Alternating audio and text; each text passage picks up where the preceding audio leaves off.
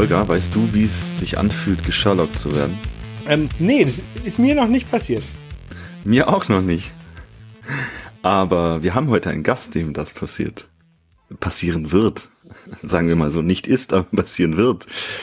Ähm, äh, ja, hallo Michael. Ja, hallo zusammen. Schön, dass ich da sein kann. Ähm, wir reden später über eine kleine App von dir. Ähm, aber ich würde sagen, wir fangen erstmal an mit den News. Ähm, du hast eine große News, ne? richtig, richtig. Ich habe die äh, 4.0 Version meiner NFC für iPhone rausgebracht. Und äh, wie ja schon angekündigt, es ist jetzt nicht nur NFC für iPhone, sondern auch noch ein riesen QR und genereller Code Reader für äh, iOS. Dieses äh, Feld ist ja sehr belagert von anderen Apps, äh, die da draußen so rumschwirren. Mhm. Ähm, ist sogar in meiner in meiner Game Collector App ist sogar also ein äh, ERN Barcode Reader eingebaut. Ah, sehr gut. Ähm, kann iOS ja alles ähm, mit Bordmitteln, sag ich mal, oder relativ einfach ähm, diese Dinge auslesen. Und da habe ich jetzt die letzten drei Monate dran hingearbeitet. Es hat ja angefangen, dass irgendwie kam, hey, wir wollen unsere äh, Corona-Warn-App QR-Codes in NFC-Sticker packen. Ähm, dann habe ich mir gedacht, hm, das äh, baue ich mal ein. Und dann habe ich das jetzt so weitergetrieben und eigentlich, ja, da habe ich irgendwie angefangen zu buddeln und bin immer tiefer und immer tiefer gekommen und habe gemerkt, ach, okay, und meine alte Struktur stört mich, ach, okay, mache ich Swift UI, jetzt ist sozusagen jede Liste, die man in der App sieht, in, also bis auf die Settings, es ist jetzt alles Swift UI, ähm, habe mich damit äh, rumgespielt und aber auch rumgeärgert, ähm, weil Swift UI einfach immer noch nicht fertig ist, aber ich habe es jetzt soweit ganz gut hinbekommen.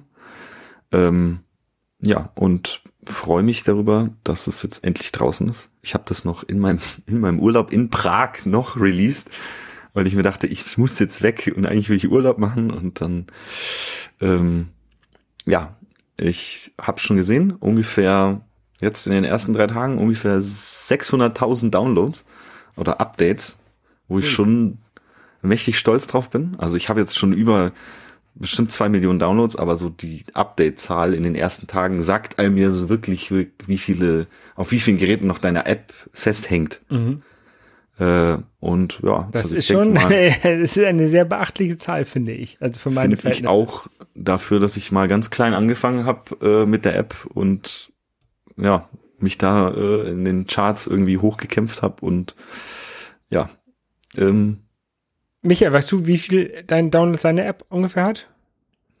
Ja, selbstverständlich. Ich gucke fast täglich rein, ähm, bin aber irgendwie so bei viereinhalbtausend Downloads. Hm. Also noch weit weg von den Millionen. Äh, Glaube ich. Ich habe auch genug andere Apps, die sich im Tausender bis Zehntausender Bereich bewegen. Äh, und dass mal eine App so durch die, ich sag's mal Anführungszeichen, Decke geht, ähm, hätte ich mir auch am Anfang nicht träumen lassen. Und natürlich ist das, äh, ja, gibt einem das Motivation und äh, ich krieg auch genug Feedback und auch jetzt gelesen, gesehen, äh, ich habe ja meine meine Lokalisierung äh, geopen source sozusagen, äh, habe auf GitHub meine meine Lokalisierungsfiles und auf einmal schreibt einer so, hey, ich habe es in Portugiesisch übersetzt. Hier. Oh, cool. äh, muss ich jetzt natürlich noch gegenchecken und eigentlich muss ich auch noch ein paar Sachen, es gibt noch ein paar String-Files, die ich noch rüberschieben müsste und ich müsste auch eigentlich diesen ganzen Store-Texte-Prozess äh, damit irgendwie reinkippen, damit man die auch noch übersetzen kann, weil momentan habe ich jetzt zwar die App lokalisiert, aber die ganzen Store-Texte nicht. Äh, bisschen doof. Ähm, aber es ist, ein, es ist eine super Idee, das einfach in GitHub reinzuschmeißen. Habe ich mir auch gedacht. Vor allem, man kriegt dann immer sogar so ein Preview von dem, was ich, was als nächstes kommt, äh, ja. an, wenn man die, die Texte da anguckt. Ja. Ähm, ja, auf jeden Fall.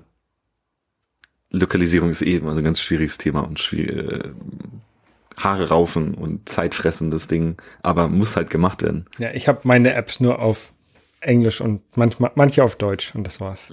Immerhin. Ähm, ja, aber wenn man sich anguckt, also Englisch sprechen zwar viele, aber es gibt Sprachen, die werden da weitaus mehr gesprochen, so wie Chinesisch oder ja. Portugiesisch. Äh, ja, die sollte man nicht außer Acht lassen. dann kommen wir mal zu einem anderen Thema. Und zwar ähm, in der in den letzten Tagen ging es ja jetzt um diese neuen äh, Kinderschutzkontrollen von Apple, wo äh, Apple angefangen hat, ähm, deren, die haben ja schon in der iCloud Fotos abgescannt, die Missbrauchsfotos sind und haben dies jetzt verkündet, dass dieser Prozess jetzt auf den Geräten der User passieren soll. Ja. Ähm, das, das hat zu einem riesen Aufschrei im Internet geführt, ähm, weil das Tür und Tor öffnet für ganz andere Dinge, äh, die Menschen überwach zu überwachen, würde ich mal sagen. Ähm, ja, ich weiß nicht, ähm, wie, wie seht ihr das so? Ja, ähm, also es, es, sind ja zwei Funktionen, die, die Apple da jetzt neu eingebaut mhm. hat. Äh, einmal die Funktion, dass äh, wenn man ein Handy, ein iPhone hat und dann irgendwelche Bilder zugeschickt bekommt oder selber Bilder verschicken möchte, die halt irgendwie nackte Personen dastehen, dass man dann gewarnt wird, ob man das wirklich verschicken möchte oder, oder bevor das angezeigt wird. Das ist ja so eine, so eine Kinderschutzfunktion. Ne? Das mhm. ist, finde ich jetzt noch nicht so schlimm ne, das ist eine relativ Sache, weil du kannst auch sagen, okay, ja, egal, ich will das trotzdem verschicken, dieses Bild. Ähm, ist natürlich auch so ein bisschen mit den, mit den ein bisschen prüden Moralvorstellungen der Amerikaner verbunden. Aber okay.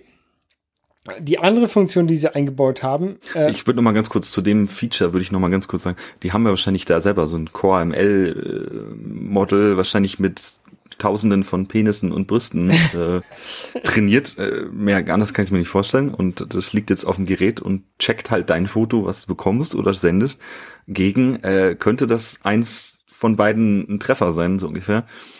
Ich bin mal gespannt. Ich müsste eigentlich mal probieren, äh, hier Wiener Würstchen aus dem Kühlschrank zu holen und versuchen, dir ein Wiener Würstchen zu schicken. und mal schauen, was passiert unter iOS 15. Äh, Vielleicht gibt's dann False Positive, ja. aber ja. Das passiert auf jeden Fall alles auf dem Device und davon wird nichts verschickt. Also genau. Ja. Die andere Funktion, die sie eingebaut haben, also dass sie eine externe Datenbank, die sie selber nicht pflegen, mit ähm, gehashten Werten von, e, von bekannten Fotos vom Missbrauch von Kindern ähm, oder wie man das auch gerade am besten ausdrückt. Auf jeden Fall das, was ähm, weitläufig als Kinderpornografie äh, bekannt ist, ähm, haben. Also sie, äh, es gibt also eine Organisation in den USA, die das wohl halt so ein bisschen katalogisiert und ähm, so, so Zahlenwerte abspeichert und diese Zahlenwerte werden dann auf, äh, in der Datenbank aufs, aufs iPhone übertragen und das iPhone über, äh, guckt, ob in deiner eigenen Fotodatenbank oder auf deinem Gerät Fotos sind, die diesen Zahlenwerten entsprechen. Das ist ein bisschen problematischer. Also ich, ich glaube, es ist außer Frage, dass niemand von uns möchte, dass irgendwie äh, Bilder von kinderpornografischen äh, Sachen geteilt werden und, und verbreitet werden und gemacht werden. Also ich glaube, das ist, glaube ich, außer Frage.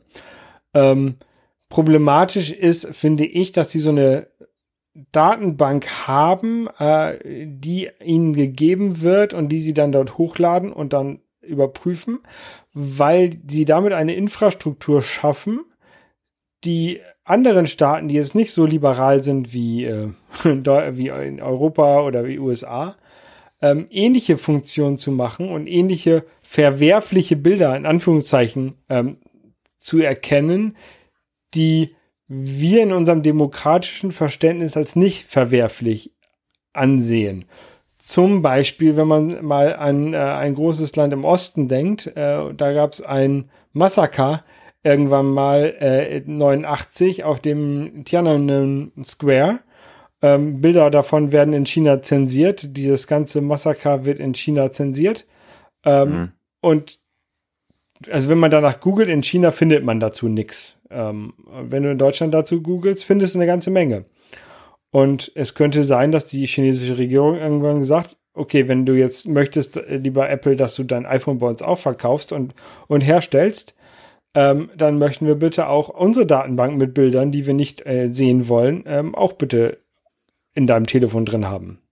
vor allem äh, Apple kann auch erstmal, wenn die sagen, okay, ich meine, Kinderschutzorganisation in den USA, äh, alles gut, die wird das wahrscheinlich einigermaßen vernünftig machen, aber dann kommt dann eine fiktive Kinderschutzorganisation aus äh, äh, dem, dem großen roten Staat, ähm, dann und dann heißt es, ja, ja, nee, das sind alles passende Hashwerte und dann sind es aber Hashwerte, die nicht ähm, genau. die zu irgendwas anderem passen. Äh, und, und führt halt dazu, oder generell, wenn man in China Geschäfte machen will, dann muss man sozusagen immer ein Joint Venture gründen und muss halt eine chinesische Firma dort haben und die steht halt einfach unter der Fuchtel vom, vom Staat. Ja. Und wenn du, also wir wissen ja alle, äh, Apple macht das alles nur wegen dem Geld und Geld verdienen ist das Allerwichtigste. Und wenn dann auf einmal heißt so, ja, wenn ihr das jetzt nicht macht, dann könnt ihr euer Business hier einstellen und schon äh, klappt das Kartenhaus zusammen. Äh, ich glaube, das ist, also vor allem, ich habe jetzt erst noch gerade eben vorhin gelesen. Ratet mal, wie viele Fotos seitdem auf iCloud von Apple weitergemeldet wurden. Also seit 2018 oder 19, seit dieses Feature aktiv ist auf der iCloud. Habt ihr 220. Eine, bitte? 220. 256, um es genau zu sein. Äh, und jetzt musst du mal vorstellen, wie viele Millionen, Milliarden iOS-Devices gibt es da draußen? Äh, ja. Lass es dann mal vielleicht eine Milliarde Accounts sein und davon 256 Leute, die irgendwie weitergemeldet wurden. Ähm, ich meine, wir leben schon in, also wir, wir wissen seit Edward Snowden, wie viel Überwachung wir haben und das gerade unter diesem äh, Deckmantel von Missbrauch oder so wird immer eine neue Technologie eingebracht, um, äh, sag ich mal, Kontrollmechanismen aufzubauen. Und also ich bin der Meinung, wir müssen einfach für jeden Zentimeter an Freiheit, der, der uns irgendwie versucht wird, genommen zu werden, äh, müssen wir kämpfen. Und äh, das sehe ich hart, also hoch, hoch, hochgradig bedenklich irgendwie. Ich, ich bin da so ein bisschen bei dir. Ähm, es ist so ambivalent. Als ich gelesen habe, ähm, Apple macht was gegen Kinderpornografie, wie willst du dagegen sein? Natürlich super. Und äh, Microsoft, ähm, Amazon gucken auch in ihre Clouds und, und filtern die Bilder. Also erstmal gut. Aber auf der anderen Seite ist es genau das. Ähm, wenn ich jetzt etwas tue, was in meinem Staat legal ist und ähm, in einem anderen Staat nicht, in Amerika, und ähm, dann werde ich plötzlich ähm, komme ich unter Verdacht und bin dann genötigt, meine Unschuld zu beweisen. Apple sperrt vielleicht meinen Account und ich stehe dann da und äh, erreiche niemanden und, und komme nicht mehr an meine Daten dran, weil irgendwie da ein Zahlen-Hashwert nicht, nicht ganz übereinander gepasst hat. Und ist ja durchaus nicht unüblich, dass Regierungen sich ändern und ähm, dann ist eine Technologie verfügbar und plötzlich ähm, hast du dann vielleicht eine, eine deutlich konservative Regierung, die sagt, okay, das will ich jetzt auch nochmal filtern und das will ich filtern oder ich habe so Themen wie, ähm, auch wenn die Kinder sich hinterher ärgern, ich mache irgendwie vom, vom Strand ein Foto von meinem kleinen Kind, ähm, teile das dann in meiner WhatsApp-Gruppe der, der Oma zu zeigen und was auch immer. Und ähm, dann landet das in der Cloud und, und Apple hat dann möglicherweise das Gefühl, okay, wenn ich meine Core-ML-Daten mal durchgucke, das kommt mir bekannt vor, das ist nicht ganz okay. Und plötzlich habe ich da einen Rechtfertigungsdruck gegenüber einer äh, nichtstaatlichen Organisation. Das ist auch kein ähm, kein juristischer Ansprechpartner, sondern eine private äh, Firma entscheidet dann, ob ich was Legales oder Illegales getan habe. Da tue ich mich da schon so ein bisschen, schon ein bisschen schwer, auch wenn ich die Idee dahinter gut finde. Und äh, wo ich halt ähm, das, das Risiko sehe, das ist, am Ende geht es am Ziel vorbei. Die Leute, die so einen Scheiß professionell machen, die lagern diese Bilder nicht bei ähm, im OneDrive oder in der iCloud, die suchen sich andere Wege und äh, wahrscheinlich erwischst du dann 256 Deppen, die es dann auch nicht besser verdient haben, mhm. aber du beseitigst das Problem damit leider nicht. Genau. Ich habe ich hab noch ein, ein äh, ich würde auch noch mal jetzt auf auf äh, den aktuellen Bits und so Podcast da verlinken. Da wurde nämlich auch in ähm, sehr ausschweifend drüber geredet und da kann man sich glaube ich, auch gut anschließen an dem, was Sie gesagt haben. Den findet ihr in den Show Notes. Verlinken Und wir. zudem würde ich noch äh, ein, ein Szenario aufbauen, wo ich sagen würde, okay, dann geht's aber so richtig nach hinten los. Jetzt angenommen, hier, 14-jähriges Mädchen in den USA. Macht irgendwelche Nacktbilder von sich. So. Diese landen, was auch immer, diese schickt sie weiter und dann landen sie im Netz. So. Dann befinden sich diese Fotos in ihrer iCloud. Und dieses Foto wird auf einmal dann irgendwann von dieser Kinderschutzorganisation mit dem Hash aufgenommen und sagt, ey, äh, das ist jetzt ein schlechtes Foto, das wird jetzt gefleckt und schon kommt äh, irgendwann das FBI auf dieses 14-jährige Mädchen zu und sagt, ey, du verbreitest hier äh, nicht äh, oder, oder Ja, Missbrauchsmaterial. Äh, und dann, wir wissen, in den USA gehen selbst Kinder in den Knast. Wegen sowas. Äh, und ist klar, es ist jetzt wahrscheinlich so ein bisschen weiter bisschen weit weit ausgeholt, hergeholt. weit hergeholt, aber möglich. Also Ja. who knows? ja. Das ist auf jeden Fall problematisch, dass so eine Infrastruktur installiert wird. Richtig. Und ja, ich weiß nicht, ob ihr noch was anzufügen habt. Ich hoffe, Ja, wir. eine Sache vielleicht noch, ich bin Ja. gar nicht so sicher, ähm, also ich, oder ich bin mir sehr sicher, dass es Apple bewusst war, dass sie damit einen Aufschrei erzeugen. Und ähm, ich, ich glaube, dass sie möglicherweise auch da das Thema vielleicht nochmal testen wollten. Wie weit kann ich denn als, als ähm, Unternehmen gehen, meine, meine Kunden zu kontrollieren? Bis wohin ist es akzeptiert und was, was geht nicht? Und die werden sich jetzt diesen Aufschrei in der Welt ein Stück weit auch, auch anschauen und dann möglicherweise ihre Entscheidung treffen. Ja, vor allen Dingen, weil sie auch in der, in der Vergangenheit immer mit, mit äh, Privatsphäre ähm, geworben haben und jetzt Ja. sagen, ja, wir durchsuch- durchsuchen aber deine Fotos. Auch wenn es nicht ein wirkliches Durchsuchen der Fotos ist, sondern ein Vergleich von Hashwerten. Aber das kannst du ja dem, dem Otto-Normal-Nutzer, der sich jetzt mit Technik nicht so auskennt, ähm, wirklich erklären. Ne? Der, für den ist das ein Du- Durchsuchen der Fotos. Vor allem, wo hört es irgendwann auf? Also dann heißt es auch, ja, jetzt äh, gucken wir mal, wie, was du tippst und welche Dateinamen du hast und was weiß ich. Also da, Ja. ich meine, die, die, du, da werden Tür und Tor geöffnet und äh, würde ich auch noch gerne drauf Edward Snowdens ähm, Twitter-Account verlinken. Der hat sich da auch in äh, alles als da Breite ausgelassen. Äh, dem ist auf jeden Fall, dem sollte man folgen. Und wenn der schreit, dann stimmt was nicht meiner Meinung nach. Gut, äh, schwieriges Thema. Ich glaube, wir gehen mal weiter, oder? Genau. Äh, Michael, hast du die iOS-Betas installiert? Ja, allerdings nicht auf meinen Produktivgeräten. Ah. Ja, ähm, Ich probiere alle Betas aus, aber auf Geräten, wenn die hinter nicht funktionieren, dann ist es nicht schlimm, dann kann ich die neu installieren. Wobei ich immer so ein bisschen schaue, wenn, ähm, wenn ich die mit dem gleichen iCloud-Account verknüpfe und dann geht da was schief auf dem Beta-Gerät, dann habe ich möglicherweise auch meine, meine Live-Daten irgendwie kaputt gemacht. Ja, genau. Ähm, deswegen, äh, ja, es ist so eine kindliche Neugier, Technologieverliebtheit, aber dass ich wirklich die Geräte aktiv nutze und dann vielleicht auch Fehler großartig entdecke, das mache ich nicht. Wenn ich halt ähm, die neue Xcode-Version ausprobiere und dann ähm, brauchst du halt auch die Beta-Version, eher geht es da so in, in diese Richtung. Ja, weil jetzt sind nämlich wieder neue Versionen raus, rausgekommen. Äh, Nico, du hast die mir angeguckt? Ich habe Äh, ich ich hab nicht äh, die kamen gerade vor äh, halben Stunde kam die Okay. Nachricht, jetzt gibt's neue Betas, wir sind bei Beta 5 jetzt. Äh, wird sich wahrscheinlich in den nächsten Tagen zeigen, was da rauskommt. Ähm, ach, ich, Beta 4 fühlt sich super stabil auf meinem iPad an. Ähm, gibt's echt nichts zu meckern. Ähm, ja, wir, wir berichten dann weiter drüber. Genau. Dann ähm, ist mal wieder ein, ein Emulator aus dem Store geflogen, und zwar der IDOS-Emulator. Äh, ja, war zu erwarten. Es ist immer wieder dasselbe Spiel mit Apple. Wahrscheinlich wird er dann jetzt auf dem Alt-Store irgendwo landen und man kann es sich wieder runterladen oder äh, ich weiß nicht, habt ihr schon sowas ausprobiert? So Emulatoren? Nee. Nee? Ich, ich kriege das auch nur erst mit, wenn die rausgeflogen sind aus dem Store. Diesen IDOS, den gab es ja schon vor, weiß ich, sechs, sieben Jahren in, in der ersten Version. Und ja, dann hat man mal irgendwie den DOS-Prompt aufgemacht und äh, mal irgendwie geguckt oder äh, äh, aber es war halt keine aktiv sinnvolle Nutzbarkeit, aber es war einfach so eine Neugierde. Ähm, und jetzt da Windows drauf laufen zu lassen, Windows 3.1, äh, mehr als es zu zeigen, sinnvolle Anwendung geht ja auch nicht. Von daher tangiert es mich nicht persönlich, mir fehlt da nichts.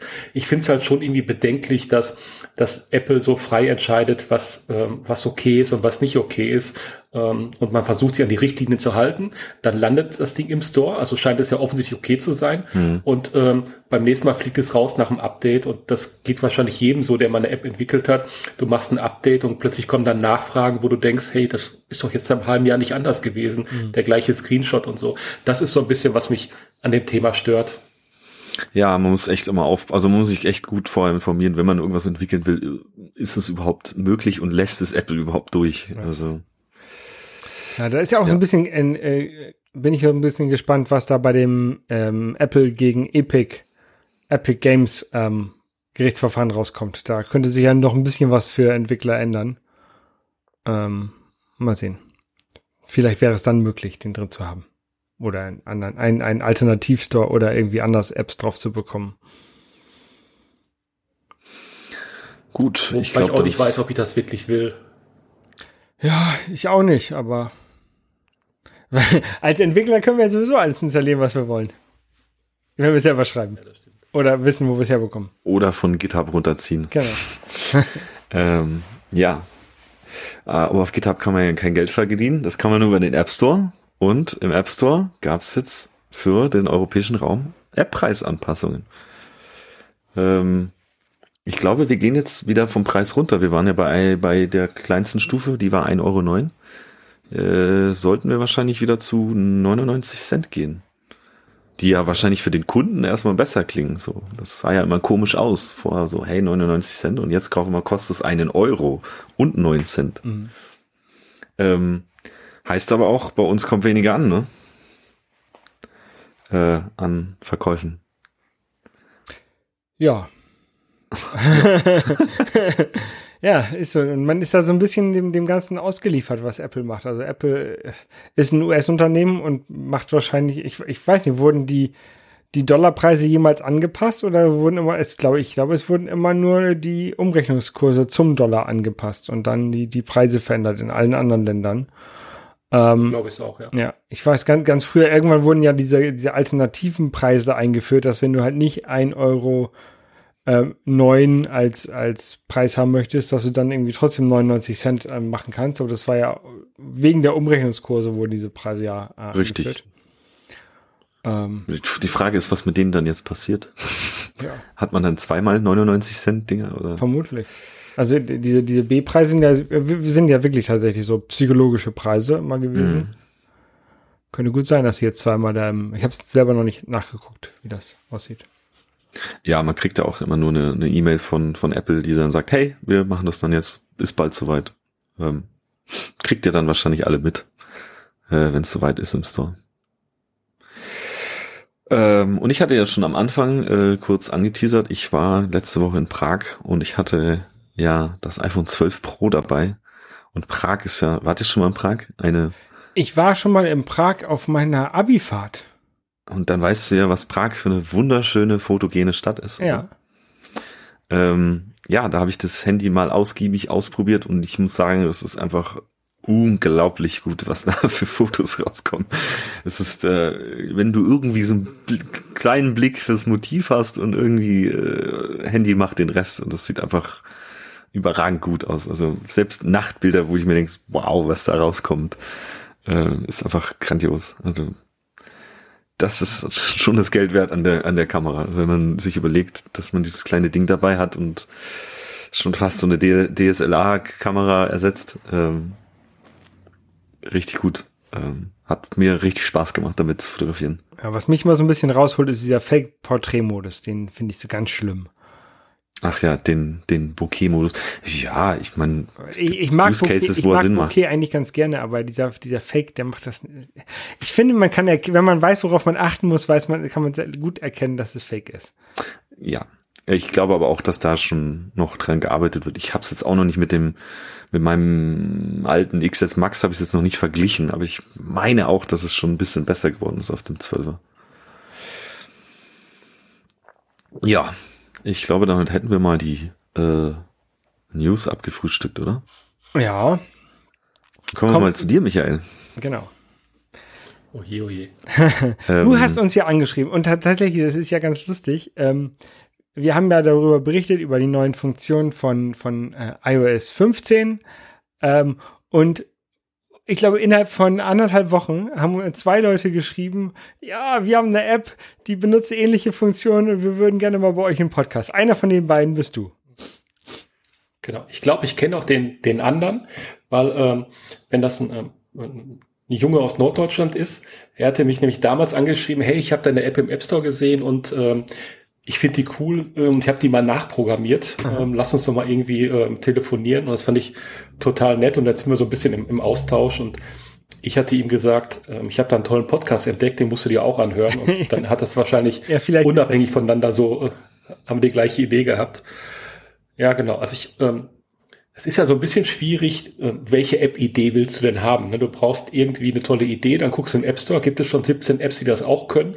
Deswegen habe ich mir überlegt, äh, also eine App zu programmieren, die es noch nicht gibt, kannst du fast ausschließen, weil irgendwie gibt es alles schon und x-fach, sondern äh, das zu programmieren, wo ich glaube, dass das könnte mir helfen. Und wenn es mir hilft, dann ähm, hilft es vielleicht auch anderen. Mhm. Deswegen war so meine erste App eine App, die ähm, ja so, so Pfand berechnet. Ne, ich habe immer das Problem, ich fahre am Samstag in, in im Getränkemarkt, habe den Kofferraum voller ähm, Flaschen und, und Kisten und dann stelle ich alles auf den Wagen und dann kommt dann irgendwie ein ähm, 14-jähriger Schüler und gibt mir einen Zettel, da steht 8,73 Euro drauf und ich hatte nie einen Plan, stimmt das denn oder stimmt das nicht?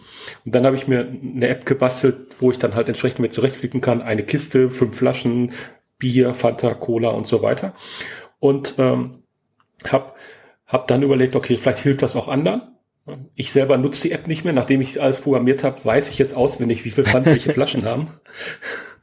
Und ähm, die, die nächste Idee war halt ähm, eine App, wo ich persönlich ab und zu die Notwendigkeit habe. Ich habe irgendwie Daten auf Papier und will die am System weiter bearbeiten. Und es gibt ja Scanner-Apps noch und nöcher. Ähm, und dann mache ich da irgendwie ein PDF draus und dann muss ich das PDF irgendwie ähm, den Text auswählen, Cut and Paste, dann irgendwo anders reinschieben. Und ich wollte es mir so einfach wie möglich machen. Ich, ich scanne ähm, den Text und der landet automatisch im Clipboard. Und dann kann ich am, am, am Mac ähm, den dann mit Command V einfügen und habe mir dann quasi zwei, drei Klicks gespart. Und dann kam hinterher noch so Funktionen dazu, ähm, dass er halt ähm, Links erkennt, also Telefonnummern, Adressen und so weiter, dass ich dann irgendwie eine Telefonnummer auf dem Plakat sehe, dann muss ich nur anklicken und nicht die immense Arbeit zu haben, diese abzutippen. Also man ist ja mhm. faul. Und ähm, dann habe ich mir die ähm, WWDC angeguckt und ähm, irgendwie dachte ich mir so, hä, Live-Text? die klauen meine App. Zugegebenermaßen sieht das, was Apple da macht, noch ein bisschen schicker aus als meine App und es ist direkt im System integriert. Das ist natürlich nochmal ähm, ja, viel intuitiver dann zu benutzen. Ähm, ist jetzt kein Riesenproblem, weil ich nicht von dieser Programmierung äh, leben muss. Aber es war schon so eine gewisse Enttäuschung. So, hey, warum machen die das? Und ich fühle mich jetzt im Prinzip so wie die ganzen Taschenlampen-App-Programmierer, die dann irgendwann auch ähm, Apple quasi vernichtet hat, indem sie es selbst eingebaut haben. Ja. Der Witz aber ist dabei, dass es ja trotzdem diese Taschenlampen-Apps immer noch weiterhin gibt. Ähm, ja, genau. Und ich glaube, du hast auch immer noch ein Ding, was Apple nicht macht. Du siehst das Foto an, fotografierst und hast es sofort im Clipboard. Bei Apple musst du dann noch selber aufs Foto gehen, tippen, markieren, kopieren und dann hast du es erst im Clipboard.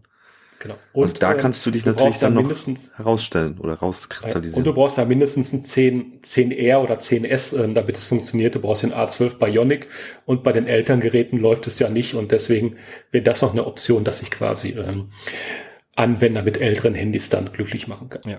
Scan to Clipboard heißt die App, damit wir es auch mal gesagt haben, ne? Genau, ganz wichtig.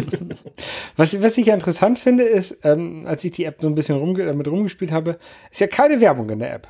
Und sie ist kostenlos.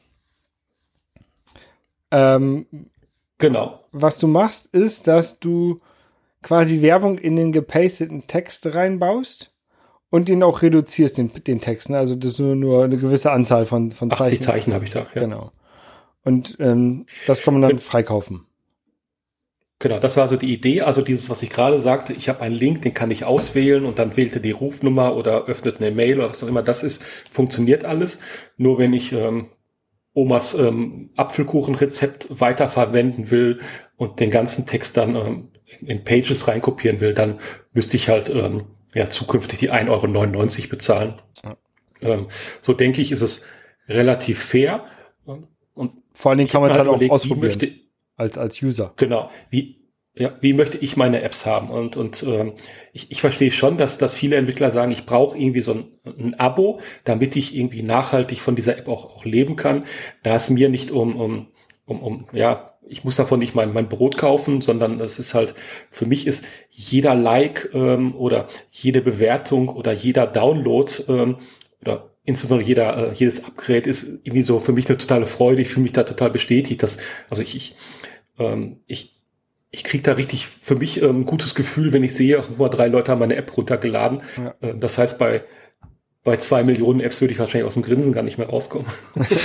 Aber ähm, ich, ich wollte halt eine App, die einmal die Daten alle auf dem Gerät ähm, bearbeitet und nicht ähm, in, in die Cloud und dann irgendwo auf dem Microsoft-Server da was macht. Und das ist ja mit, ähm, mit den Tools ähm, von, von, von Apple total einfach möglich, das einfach alles ähm, auf dem Gerät laufen zu lassen.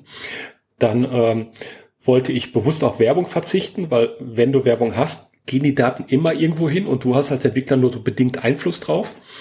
Und ähm, ja, wenn jemand schon bereit ist, diese zwei Euro auszugeben, dann ist es auch gleich per Family Sharing und du kriegst die ganze Familie damit versorgt. Also im Prinzip so, wie, wie ich meine Apps auch gerne haben möchte. Mhm. Und das war halt so dann mein, mein Konzept. Das mit der Werbung war ein Schuss gegen mich, oder? Deswegen, ich, ich habe ja durchaus auch, auch Verständnis dafür und ich bin mir sicher, dass deine App deutlich mehr Arbeit ist als, als das, was, was ich da gemacht habe. Und irgendwie musst du ja, ähm, ja die Arbeit auch, auch wieder reinkriegen. Ne? Und äh, du kannst dann jetzt alle Nase lang eine Version 2, eine Version 3, eine Version 4 in den Store einstellen. Ähm, und ich glaube, dass das ist dann mit dem Abo ist es dann dann fair und, und sinnvoll und ich kann mich dafür entscheiden, will ich es machen oder will ich es nicht machen.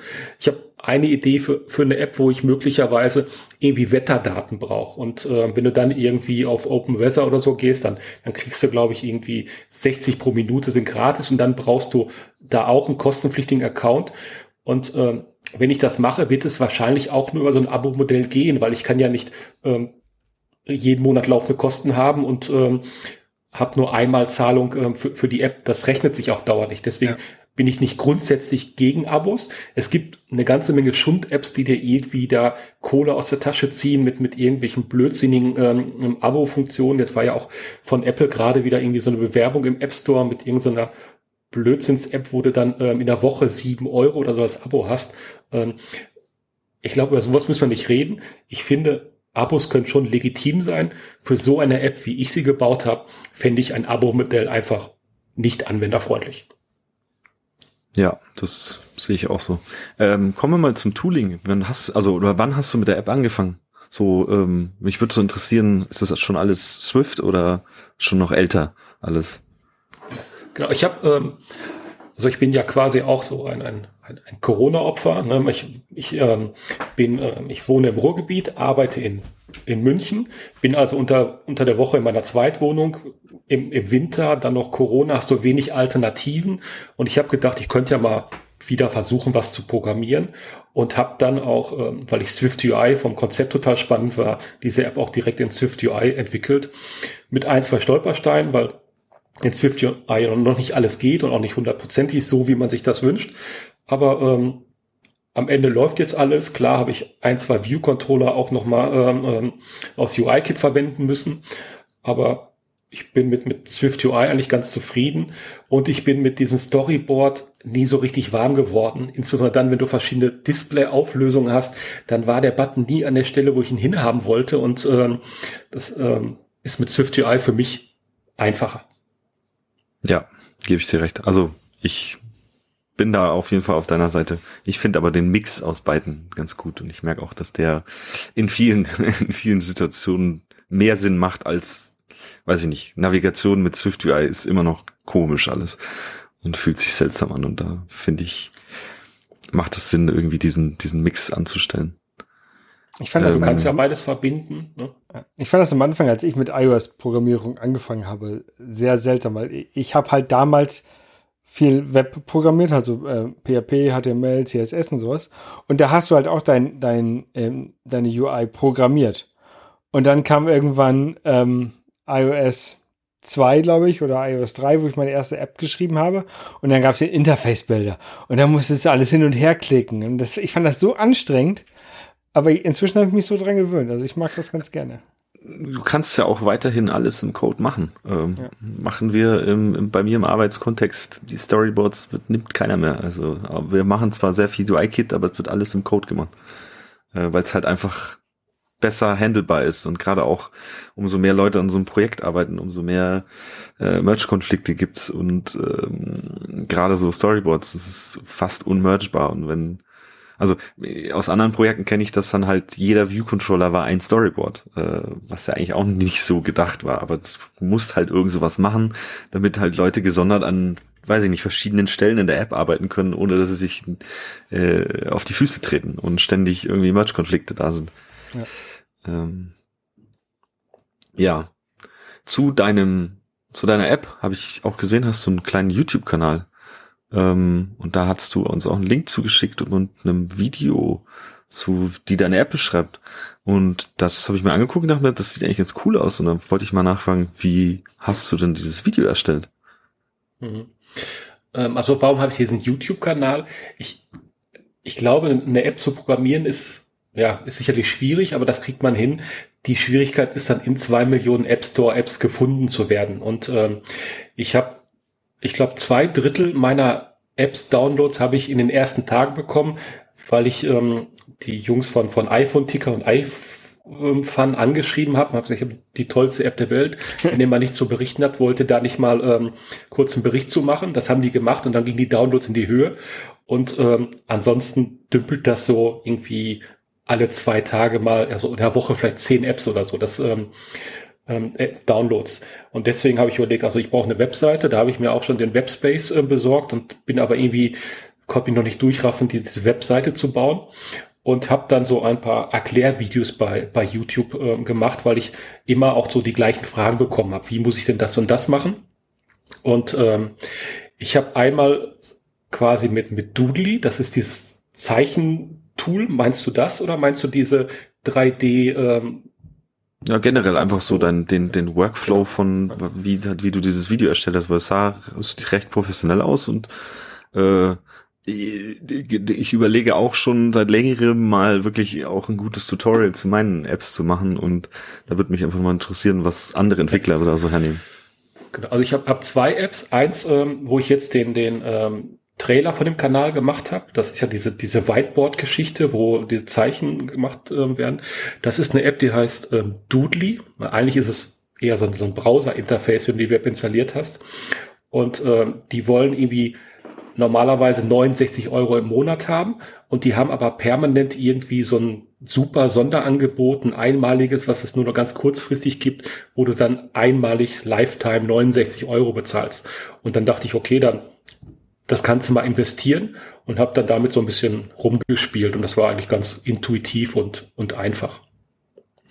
Und diese anderen Videos, wo du dann so ein 3D-iPhone siehst, was da so ein bisschen von links nach rechts und sich so bewegt, da heißt die App Rotato. Ich glaube, die hat auch so 50, 60 Euro gekostet und das fand ich halt ganz cool, weil, ähm, weil ich finde, das sieht echt, echt professionell aus. Mhm. Und das sind so die Sachen, womit ich da so ein bisschen die, die Videos mache. Rotato Mockup Generator. Ja. Cool. Also das haben ja, wir auf genau. jeden Fall in die, in die Shownotes, damit ich es auch selber finde und mir angucken kann. ähm, interessiert mich auf jeden Fall, weil ich, äh, habe ich ja gerade gesagt, muss ich auch mal machen. Äh, ja, weil Marketing ist einfach mit das Wichtigste, um Bekanntheit zu bekommen. Ja, ähm, absolut. Hast du gesehen, dass ähm, nachdem du die Videos erstellt hast und hochgeladen hast und verbreitet hast, dass sich die Zahlen auch verändert haben im App Store? Also hast, hast du da direkte nee, Auswirkungen gesehen? Nicht. Nee, ich, ähm, ich, ich glaube, wenn du jetzt irgendwie nach, nach Scan to Clipboard suchen würdest, dann landest du natürlich auch auf den ähm, YouTube-Link. Ähm, ich habe in der App einen Link zu, zu den Erklärvideos, damit mit sie gefunden werden. Und ich glaube, ich habe so 20 Views auf den Videos. Das ist jetzt nicht so, dass das äh, wirklich ähm, sichtbar ist. Mhm. Immer wenn irgendwie so eine Newsseite einen kurzen Artikel um meine App bringt, das ist jetzt zwei, drei Mal passiert, dann sehe ich, dann gehen die Zahlen nach oben und äh, ansonsten, ja, vielleicht durch euren äh, äh, Podcast, wenn ich jetzt hier auftrete, dann gehe ich davon aus, dass ich die Millionengrenze knacken werde. Mindestens. Mit Sicherheit, mit Sicherheit. ja. Aber es ist einfach, ähm, ja, das, das Thema, ähm, wie werde ich gesehen und äh, wie gehst du nicht im, im Rauschen unter? Ja. Hm, ich hätte noch ein, noch ein, du hast ja dann, die App heißt ja Scan to Clipboard in einem Wort. Richtig? Mhm. Ähm, das ist, glaube ich, ein bisschen problematisch vom Ding her. Du hättest eigentlich zwei Keywords in deinem Ding, die du verschenkst über die Suche, weil dieses Scan to Clipboard in einem Wort ähm, führt dazu, dass, dass nicht Scan ein eigenes Wort ist und Clipboard ein eigenes Wort mhm. ist, sondern das als eigenes Wort geht. Und du würdest, glaube ich, bessere Suchergebnisse kriegen, wenn du den dann Space reinmachst. Äh, okay. Es ist aber auch nur eine Vermutung. Okay, ähm, kann ich aber ausprobieren. Was ich habe, ich, ähm, du kannst ja auch im, im, ähm, im, im Portal entsprechende ähm, ähm, Suchworte Keywords, ja. Da habe ich natürlich Scan und Clipboard separat drin. Ähm, okay, das, das ist natürlich die Alternative, aber du vertust halt da irgendwie 15 Zeichen oder so. Weil du es halt ja. doppelt drin hast, weil du, du musst, was dein App-Name ist, musst du natürlich nicht im, in den Keywords nochmal drin haben oder auch ja. in diesem Untertitel. Ich ähm, werde es ausprobieren und wenn meine Downloadzahlen nach oben gehen, gebe ich ein Bier aus. Danke, gerne. ähm, ja, ich, also ein paar hundert Downloads werden schon sein. Äh, wir haben jetzt auch, ich weiß nicht, äh, wenn wir mal in die, in die Analytics gucken von unserem Podcast, ich glaube, so die besten Folgen haben irgendwie 500 Downloads. Ähm, wenn jetzt jeder Hörer die mit allen seinen drei Geräten das runterlädt. Ja, genau, ja, genau. Und dann heißt es noch nicht mal, dass es auch jeder gehört hat. Äh, ja. Ähm, Dark Mode hast du auch eingebaut, aber irgendwie manuell, habe ich gesehen. Wie, wie kam es dazu? Ja, ja das war so äh, eine Überlegung. Ich habe ähm, mein, mein Handy eigentlich immer im Dark Mode, aber es gibt einige Apps, die ich lieber dann ähm, im, im, im normalen Modus habe. Und ich hatte überlegt, wenn es mir so geht, gebe ich halt den, den Anwendern die Möglichkeit zu entscheiden, will ich diese App so oder so haben. Ähm, ich habe dann irgendwann überlegt, dass er die Systemeinstellung übernimmt, ähm, habe es aber ja, bisher irgendwie noch nicht eingebaut. Also hat es hat mich auch so ein bisschen verwundert. Ich habe die App aufgemacht, denke mir so, ich bin ja im Darkmoon, so, hä, warum ist sie jetzt weiß? Äh, dann habe ich erst kurz überlegt und habe ich geguckt und habe ja. gesehen, ah, du hast da einen Schalter. Ähm, könntest du, glaube ich, von der Implementierung ein bisschen anders machen, dass du sagst, äh, du reagierst erst auf Dark Light Mode, wenn beim, beim Installieren und an erst kannst du sagen, oh, jetzt äh, bitte weiß äh, oder hell erzeugen, äh, äh erzwingen oder dunkel erzwingen. Ähm, habe ich bei mir auch in die, auch in, habe ich bei mir in die NFC-App auch sowas eingebaut jetzt, dass du den Dark Mode erzwingen kannst, äh, aber auch nicht den Light Mode erzwingen, sondern nur den Dark Mode erzwingen kannst. Okay. Ich könnte hier auch nochmal drüber nachdenken, den Light Mode zu erzwingen, aber ich habe das nur gemacht, weil manche Farben mit Weiß der Kontrast zu schlecht ist. Aber es gibt in, in, ähm, in Xcode ja auch keinen so einen richtigen Switch, mit dem man drei, drei ähm, Status hm. auswählen kann. Ne? Du kann. Man kann immer an oder aus oder man muss halt so ein, so ein Dropdown machen. Hm, also, nö, du kannst so einen ganz normalen ähm, Radio ja, Wie heißt das ja. Ding? Es, dieses Selector Bar, oh Gott, wie heißt das Teil jetzt? Äh, segmented, ähm, segmented Control. Ja, genau, aber du kannst, äh, es gibt nicht so einen Schalter, der halt drei Stufen hat. Doch, den kannst du damit bauen, mit so einem Segmented ja? Control. Doch. Okay. Ähm, ach, ach, diese, okay, ja, ja, ich weiß, ja, was du doch. meinst. Ja. Ähm, okay. Kannst du damit bauen. Ich ja. fand noch ganz spannend, was du gerade gesagt hast, dass du deine App ähm, jetzt auch noch mit Portugiesisch ausgestattet hast. Ich habe natürlich auch ähm, gleich global gedacht und habe alle Kollegen, Bekannte und, und Freunde gefragt, hey, habt ihr nicht Lust, meine, meine App zu übersetzen? Und haben auch alle ähm, sehr gerne gemacht. Ich, ich habe dir noch in meinen ähm, Credits auch entsprechend erwähnt. Ähm, es ist aber schon echter Aufwand, weil jedes Mal, wenn ich jetzt ein kleines Update mache, muss ich ähm, im, im, im, die Store-Texte anpassen. Wenn ich in den ähm, in der App irgendwo eine kleine Änderung mache, muss ich dann siebenmal ähm, in den Location-Files dann, dann rumbasteln. Ich will auch nicht jedes Mal die Leute fragen, hey, könnt ihr jetzt nochmal übersetzen? Dann mache ich es halt mit, mit DeepL in der Hoffnung, das wird schon irgendwie gut sein. Mhm. Und ich weiß nicht, 95 Prozent meiner Downloads kommen aus Deutschland, dann irgendwie noch, weiß ich, drei Prozent aus, ähm, aus USA und, und, und, und England, also ähm, englisch sprechenden Bereichen und der Rest ist irgendwo anders. Also ich habe jetzt auch quasi viel Aufwand, ohne wirklich ähm, viel, viel Nutzen. Ne? Also beim nächsten Mal würde ich halt auch, wie, wie du gerade gesagt hast, ähm, Deutsch und Englisch ähm, und dann ist erstmal, ja. erstmal, erstmal Ich mache ja meine chinesische Übersetzung auch nur mit DeepL. Ähm, mir ist ja irgendwann auch einer auf mich zugekommen und gesagt, äh, ja, kannst du vielleicht irgendwie, ich würde die Übersetzung gerne ein bisschen auf Chinesisch verbessern, weil da klingen so ein paar Sachen schief. Aber er hat gar nicht so viel verbessert. Also es vom Grundkonzept hat schon gepasst. Also ähm, wenn du noch mal Koreanisch brauchst, ne, ich kenne da eine Übersetzerin. ja, ich, aber die macht das nicht gratis. ähm, ja, nee, also bei mir haben sich mittlerweile, pff, also zeilenmäßig bestimmt über 300 Strings angesammelt und das ist halt echt schon, schon ja. Äh, ich versuche ja so, so viel wie möglich auf Text zu verzichten. Also das geht natürlich nicht immer, ne, aber das ist auch. Wenn man mal halt irgendwo nur ein Bildchen hinmachen kann statt im Text, dann nehme ich lieber das Bildchen. Genau, das habe ich nämlich jetzt auch bei meinen, bei meinen Widgets gemacht. Ähm, ich habe jetzt auch so ein Schnellscan-Widget seit gestern, glaube ich, habe ich noch, äh, man gab, es gab ja vorher schon, du kannst schnell scannen mit NFC, das habe ich jetzt nochmal für die QR-Geschichte gemacht. Mhm. Äh, und habe jetzt auch gesagt, okay, Texte weg, ich mache jetzt Icons hin. Und zwar genau dieselben Icons, die ich in der App auch benutze. Ähm, ah, Texte rausgeschmissen und äh, ja, weniger Texte ist besser. Ich habe das auch überlegt, ähm, quasi so das Onboarding-Zeug, wo, wo dann auch viel Text ist, wie funktioniert meine App, wo muss ich klicken, das halt auch genau mit diesen Doodly-Videos zu machen, ähm, wo ich dann einfach so eine gezeichnete Version von der App sehe und dann musst du da klicken und dann ähm, funktioniert mhm. das. Einfach so, dass, dass es eingängig ist und völlig ohne Sprache auskommt. Ähm, das wäre vielleicht was für die, für die nächste App dann.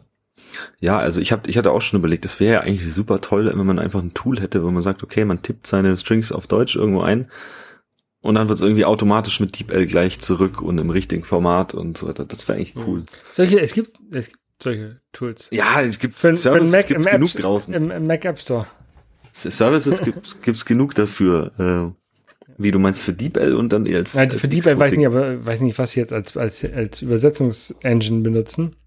Aber es gibt so Tools, wo du halt deine, deinen Text, Text-String-File reinschmeißt und kriegst ein anderes String-File raus mit einer anderen hm. Sprache. Okay. Ja, momentan. Wie gut die funktionieren, keine Ahnung. Ja, genau, das ist immer das Problem. Also, ich bin äh, offen für Vorschläge. Wer auch immer da draußen was Tolles weiß, was auch irgendwie bezahlbar ist oder weiß ich nicht, oder irgendwie am besten noch Open Source oder so. Ja, ja. Gibt es sonst noch was zu deiner App zu sagen, was, was wir noch vergessen haben? Ähm, vielleicht nicht zu der App, ähm, aber Feedback zu der App. Also durch das Programmieren und das Einstellen in den App Store, was am Anfang schon auch eine gewisse Herausforderung war, bis Apple dann endlich ähm, alle Bilder im richtigen Format hatte und, und, und oh, alles so, wie es sein sollte. Ja. Ich habe ähm, total viel positives Feedback bekommen. Ne? Am Anfang habe ich positive Resonanz bekommen wegen, ähm, hey, alles läuft auf dem Gerät, das finde ich cool, Datenschutz, da habe ich Rückmeldung bekommen, gerade von dem von dem Schüler, was ich sagte, hey, ich habe die nachprogrammiert, ähm, sollen wir nicht mal telefonieren? Oder halt auch von von Anwendern, die ähm, die App für Funktionen nutzen, wo ich nie so richtig drüber nachgedacht hätte. Also ich ähm, eine Anwenderin, die sagte, sie äh, guckt sich gerne so, so bei YouTube Kochrezepte an und wenn ihr eins gefällt, dann muss sie halt den Rezepttext immer irgendwie aus dem Video abtippen und jetzt macht sie ein Foto mit der App und dann hat sie den Text und kann den weiterverwenden. Mhm. Eine Funktion, wo ich nie so drauf gekommen wäre. Und ähm, das, das ist schon irgendwie ganz, ganz cool, dieses Feedback der, der Leute. Oder ich habe ähm, was ich total spannend war und wo ich zu meiner Schande äh, gestehen muss, dass ich an diese Zielgruppe gar nicht ähm, gedacht habe, hat mich jemand angeschrieben, der blind ist und sagte, eigentlich ist die App ganz cool, aber wenn ich hier mit VoiceOver drüber gehe, dann ähm, steht dann irgendwas wie ähm, Arrow, Counter, Clockwise, Button, Button.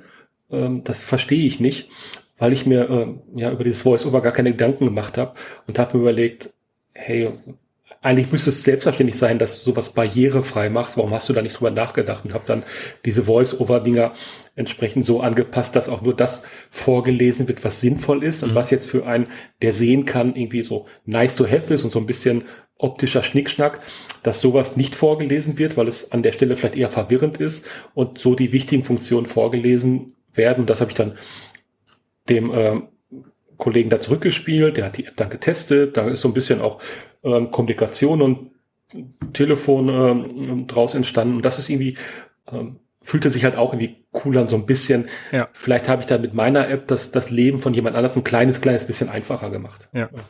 Da würde mich mal so interessieren, der, der Workflow, wie, wie, ähm, ich habe das selber noch nie, äh, also bis auf äh, hier Dynamic Type, also Schriftgröße verändern und so weiter, habe ich noch nichts mit Accessibility gemacht.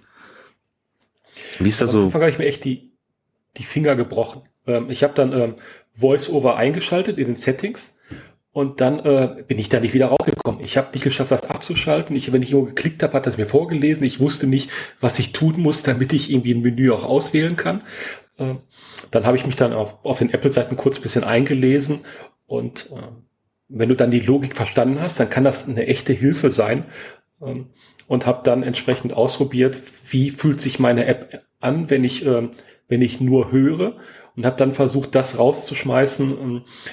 Ähm, du kannst halt bei jedem Text, bei jedem Bild kannst du entweder ein Label hinterlegen, ne, äh, was er vorlesen soll, sonst liest er halt bei den SF Symbols die entsprechenden Namen vor, ne, die manchmal hilfreich sind oder nicht, zumal sie auf jeden Fall auf Englisch sind, die würde dann auch auf Englisch vorlesen, auf dem deutschen iPhone mit deutscher Aussprache, dann ist es recht verwirrend.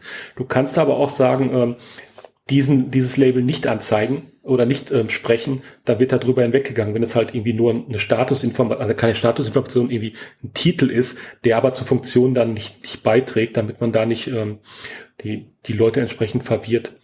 Und dann habe ich dann einfach so nach und nach versucht, die, ähm, die einzelnen Menüseiten so anzupassen, dass ich das Gefühl habe, so könnte es vielleicht funktionieren. Und dann habe ich es dann dem dem Kollegen geschickt und der hat dann gesagt, hey, da macht es Sinn, da musst du noch mal gucken, das ist noch nicht ganz logisch. Und mhm. das war so ein iterativer Prozess, wo ähm, ich vielleicht alleine auch nicht durchgekommen wäre, weil ähm, selbst wenn ich mich mit VoiceOver versuche, ähm, ich bediene die App ja trotzdem irgendwie aus einer Sehenperspektive. Ne? Das mhm. macht es dann schon irgendwie dann auch, auch noch ein bisschen schwieriger. Ja, nochmal, da gibt es einen Tipp, einen kleinen Tipp, ähm, den kann man auch gut machen, wenn man, wenn man ähm, Freunde ärgern will. Und dann schaltet man bei denen Voice-Over auf dem Telefon ein und tippt dann mit drei Fingern dreimal auf das Display, dann geht das Display nämlich aus.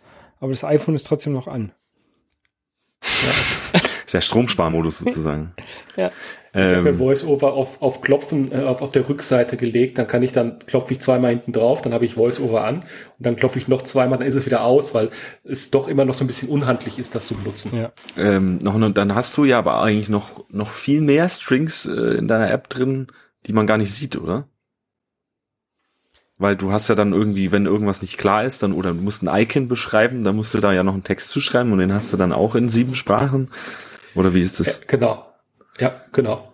Ähm, wobei ich habe ähm, mehr Text, den man den man nicht sieht, dann drin. Ne? Ich habe also vieles, was man sieht, habe ich einfach in VoiceOver ähm, stumm geschaltet, weil ähm, wenn ich jetzt zum Beispiel auf der Scan-Seite steht ja ganz oben immer Scan to Clipboard. Ähm, ich denke, wenn jemand die App gestartet hat, braucht er nicht jedes Mal noch hören, dass oben Scan to Clipboard steht.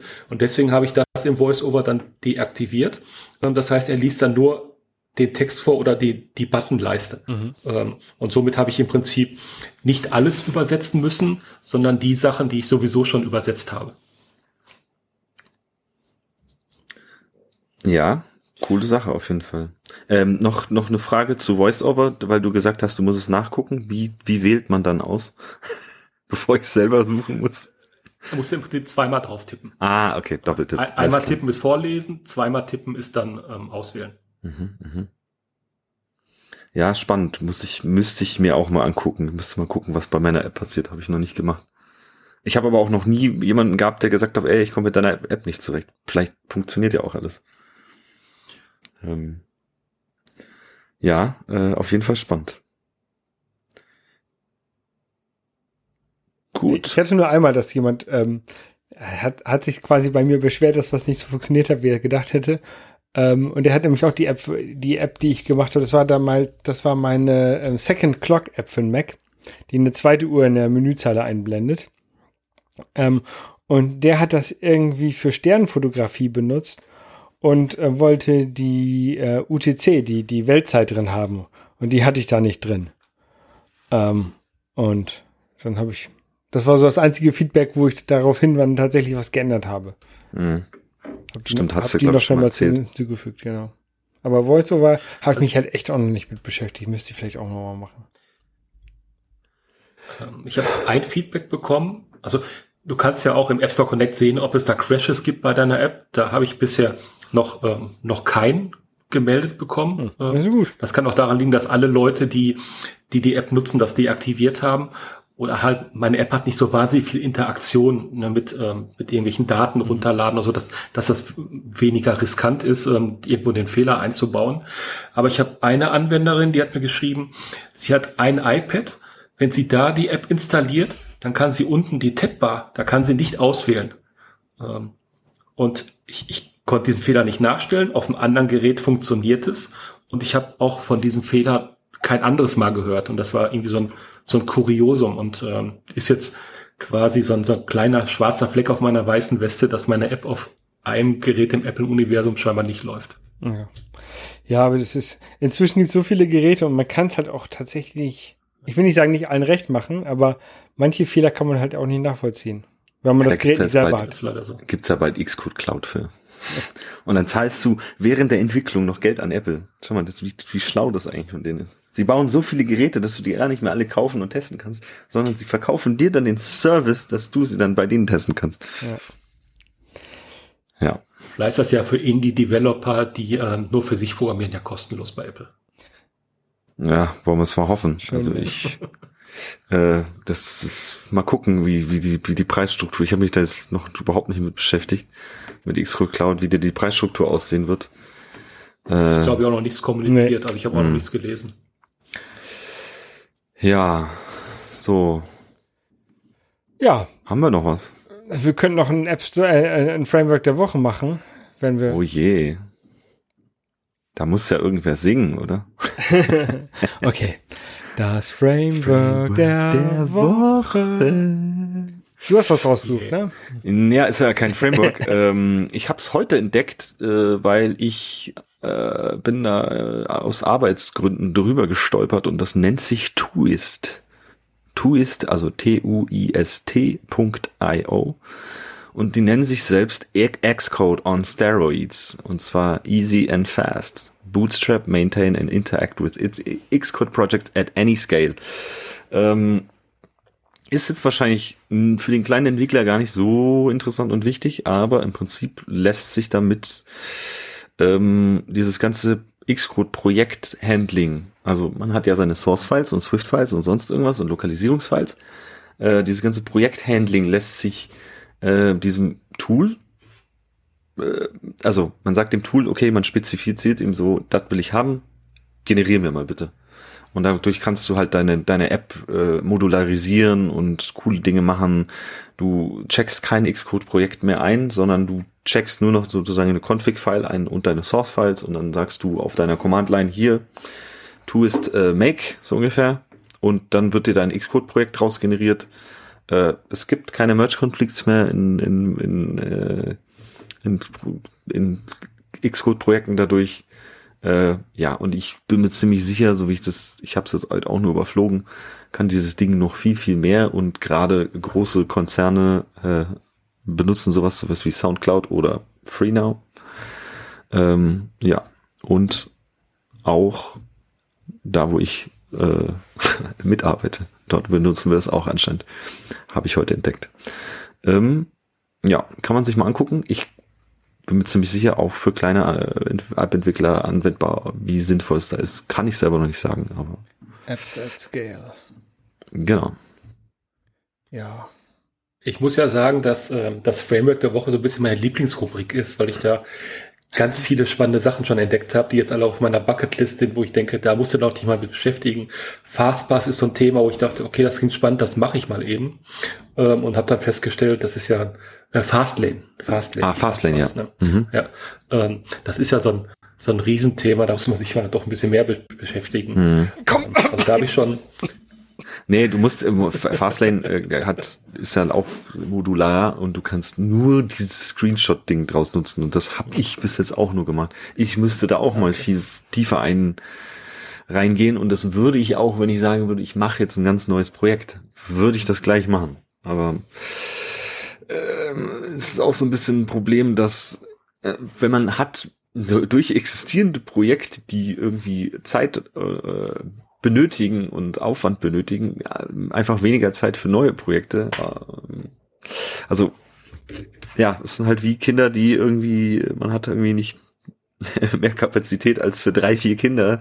Äh, ich meine, sieht man bestimmt in großen Familien, umso mehr Kinder die haben, umso, umso eher dürfen die jüngeren Kinder dann mehr als die, die älteren Kinder, weil in die älteren Kinder wurde viel, viel Zeit reingesteckt und die wurden immer, nee, nee, du darfst nicht. Und bei den Kindern, den jüngeren Kindern, ja, ja, mach mal so. Ihr hattet vor einiger Zeit mal ähm, jemand dabei, der diese Sport-App entwickelt hat. Ja. Ja. Ähm, Nikolas. Und er hatte, genau, Niklas, den Namen wusste ich jetzt nicht mehr. Und er hatte gesagt, dass er sich ein bisschen schwer tut, mit einer neuen App anzufangen und eher dann an der aktuellen noch ein bisschen feintuned. Und ähm, ich, ich kann das ein Stück weit nachvollziehen. Ne? Jetzt ist ja meine App ein Stück weit ähm, auf dem Abstellgleis und ich habe so ein, zwei Ideen, aber so diese Überwindung, jetzt dann komplett neu anzufangen und ähm, das, ähm, da habe ich mich so ein bisschen wiedergefunden. Ne? Ich werde sicherlich tun, aber dieses Gefühl jetzt noch mal ganz von vorne, ähm, das ist so ein bisschen so, ein, so, ein, so eine Anschubhürde. Bei mir ist es genau andersrum. Also ich kann sehr gut was anfangen, aber ich habe große Probleme damit, was so hundertprozentig fertig zu kriegen.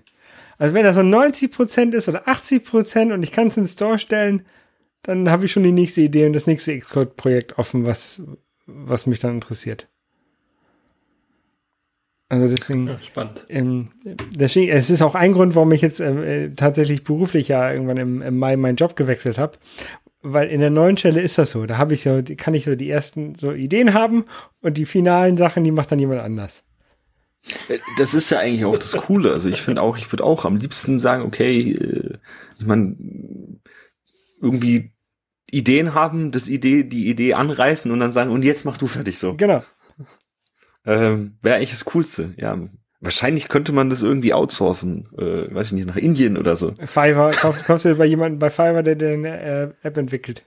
Ja. Ja, wenn es so einfach wäre. Ich meine, es muss ja auch irgendwie immer noch äh, dir gefallen und es muss ja irgendwie dein Produkt sein. Ja. Und du musst ja auch mal drüber gucken. Und, ja. und deswegen ist so, die, die besten Apps, finde ich, immer noch sind die, die man halt sehr für sich selber baut. Ne? Wie halt, wie halt deine, deine ähm, Flaschensammler-App, hätte ich fast gesagt. Die Fund-App. ähm, dann äh, ja, weiß man, was man davon erwartet und man, man hat ja sich selber dann als, als, als Testgruppe. Ähm, und wenn es dann jemand anders noch gefällt, dann ist halt auch gut. Ähm, da ist mir aufgefallen, du hast noch eine App. Wenn ich da die, die Bilder im App Store sehe, dann geht es hauptsächlich um, wie viel Bier darf ich noch trinken. Ja, genau. Das war äh, quasi eine Auftragsarbeit. Wir waren damals mal äh, mit einem befreundeten Pärchen, äh, also sehr gute Freunde von uns, essen.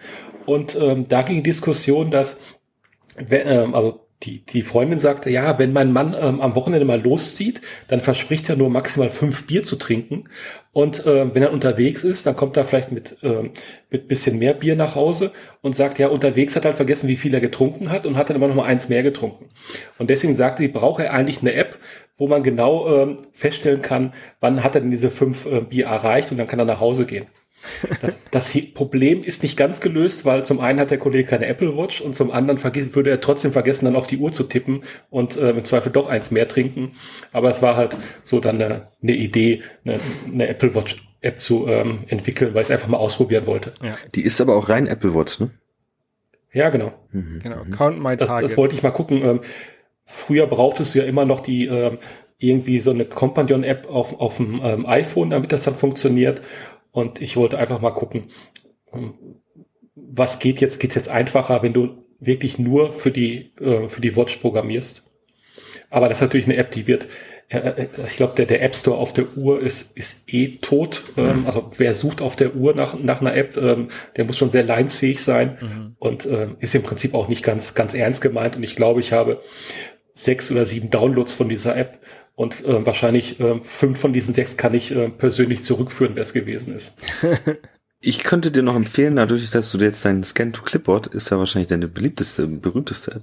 Äh, mach mal Links zu deinen anderen Apps in, in deine Haupt, äh, also verlink deine Apps gegenseitig. Dadurch kriegst du natürlich auch nochmal Downloads ja, da, mit. Das habe ich gemacht. Ähm, ich habe diese äh, Fund-App, die heißt ja Flaschengeld Und dann habe ich überlegt, ähm, na, jetzt habe ich die am Anfang irgendwie als Kaufsoftware gemacht und wenn ich da jetzt so eine Gratis-Version mache, also als ähm, quasi In-App-Purchase, dann habe ich ja Problem, was mache ich mit den Leuten, die bereits schon gekauft haben, die sechs oder sieben. Also habe ich quasi eine Gratis-Version davon entwickelt, die im Prinzip nur äh, begrenzt ist, dass du maximal äh, drei Pfandarten da auswählen kannst. Und die habe ich halt in den Einstellungen in der, in der anderen App verlinkt, quasi hier, probier doch mal diese App aus. Und dann haben wirklich, ähm, hat das so ein paar Downloads gebracht, wo du dann auch ähm, im, im App Store Connect gucken kannst, wo kamen die denn her und die kamen dann halt auch genau von der App. Mhm. Nee, weil du jetzt, du hast ja nur eine verlinkt, du hast ja mehrere. Du kannst ja direkt auf dein, ja, genau. dein App Store Profile verlinken, wo alle deine Apps da sind Stimmt, und dann können Leute Idee, das entdecken. Ja. Ähm, da habe ich auch äh, jetzt noch, wo es mir einfällt, ähm, ich habe jetzt auch mal Search Ads wieder ausprobiert. Ich weiß nicht, ob ihr die kennt von Apple, diese Banner, die oben im App Store auftraten habe ich jetzt mal 100 Euro in die Hand genommen, habe gesagt, komm, ich bewerbe jetzt meine App und habe schon 50 Installs mit 10, 10, 10 Euro zusammenbekommen. Und ich mir dachte, das ist eigentlich gut. Also mhm. wenn, ich, wenn ich mir überlege, dass nur äh, davon 10 Leute, äh, sag ich mal, die Pro-Version oder nee, zwei Leute müssten nur die Pro-Version kaufen und schon habe ich den die 10 Euro wieder drin. Ähm, schon ganz cool irgendwie. Und ich habe auch, äh, Apple empfiehlt dir, also da gibt's ja diesen, äh, du kannst äh, bei diesen Searches einstellen, du möchtest die Basic-Version oder Advanced gehen. Also auf Basic sagst du einfach hier, ich zahle pro Klick das maximal und go. So ungefähr. Da empfiehlt Apple dir 75 Cent reinzutragen, habe ich mir gedacht, oh, aber 75 Cent, so, hm, wenn das jemand installiert und dann wieder sich eigentlich gar nicht dafür interessiert, dann weiß ich nicht. Habe ich mir gesagt, okay, machen wir 25 Cent. Funktioniert anscheinend auch. Ich krieg äh, Downloads dadurch und Installs. Ähm, mal gucken, ob wie wie äh, wie sich auswirkt in den nächsten Wochen, ob ich das weitermachen würde. Ja, da können wir noch mal berichten, wenn dein Geld weg ist. Genau. Deine 100 Euro weg sind. Äh, vielleicht mehr werden. Also die, die, mein Update hat mir, äh, sehe ich in den Werbeeinnahmen schon gut was gebracht und deswegen haben wir gedacht, okay, jetzt äh,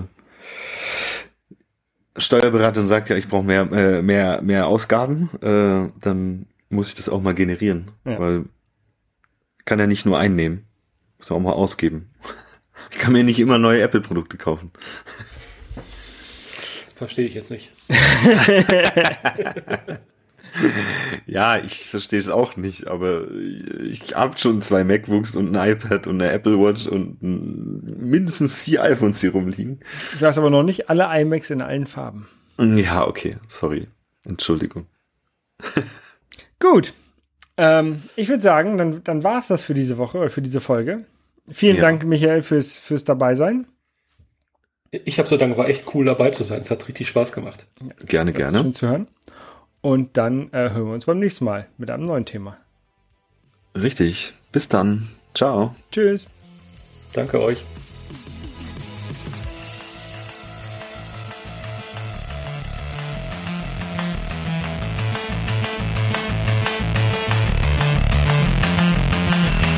Das App Store Tagebuch ist ein Projekt von Nico und Holger. Die Links zu dieser Sendung wie auch den Link zu dem Intro von Luke Hash findet ihr auf appstore-tagebuch.de.